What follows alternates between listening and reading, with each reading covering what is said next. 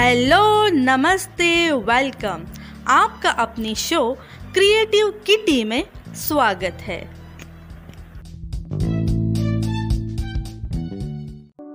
Friends, आज के इस एपिसोड में आप सभी का स्वागत है। आज के इस एपिसोड में मैं आपके लिए लेकर आई हूँ एक स्टोरी, जिसका नाम है दिस इज़ लाइफ यही ज़िंदगी है। इस स्टोरी को सुनने के बाद आप सोचेंगे और ज़रूर से बोलेंगे यस दिस इज़ लाइफ यही ज़िंदगी है और हमें इसी ज़िंदगी में इसी तरीके से जीना है। तो चलिए स्टोरी को शुरू करते हैं। एक नगर में एक मशहूर चित्रकार रहता था। चित्रकार ने एक बहुत ही सुंदर तस्वीर बनाई और उसे नगर के चौराहे में लगा दिया और उसके नीचे लिख दिया कि जिस किसी को जहाँ भी इसमें कमी नज़र आए, वो वहाँ पे निशान लगा दे। जब उसने शाम को तस्वीर देखी, उसकी पूरी तस्वीर निशानों से खराब हो चुकी थी। यह देख वो बहुत दुखी हुआ। उसे कुछ समझ नहीं आ रहा था कि वो क्या करे। वह दुखी बैठा हुआ था। तभी उसका एक मित्र वहाँ से गुजरा और उसने उसके दुखी होने का कारण पूछा। तो उसने सारी घटना बताई।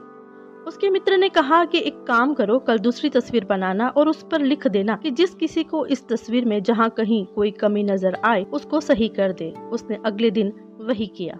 शाम को जब अपनी तस्वीर देखने के लिए वो गया तो उसने देखा तस्वीर पर किसी ने कुछ नहीं किया। वह संसार की रीति को समझ गया। कमी निकालना, निंदा करना, बुराई करना आसान है, लेकिन उन कमियों को दूर करना अत्यंत कठिन है।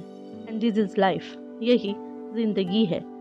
जब दुनिया ये कहती है कि हार मान लो तो आशा धीरे से कान में कहती है कि एक बार फिर से प्रयास करो। और यह ठीक भी है।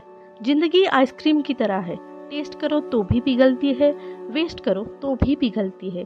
इसलिए ज़िंदगी को टेस्ट करना सीखो वेस्ट तो वो हो ही रही है। इसलिए लोगों की बातों को दिल से लगाना छोड़ दीजिए।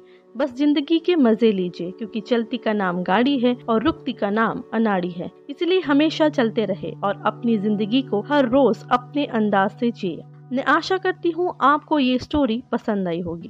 फ्रेंड्स आज का ये एपिसोड आप सबको कैसा लगा? ये कमेंट्स करके ज़रूर बताएँ। और अगर आपको ये एपिसोड पसंद आया हो तो अपने फैमिली और फ्रेंड्स के साथ उसको ज़रूर शेयर करें। और अगर आप इस चैनल पर नए हो तो हमें फॉलो कर लीजिए और बेल आइकॉन को प्रेस कर दीजिए। आज के एपिसोड में इतना ही। अगले एपिसोड में फिर मिलेंगे।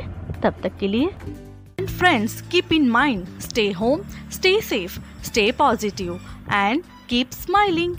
Bye bye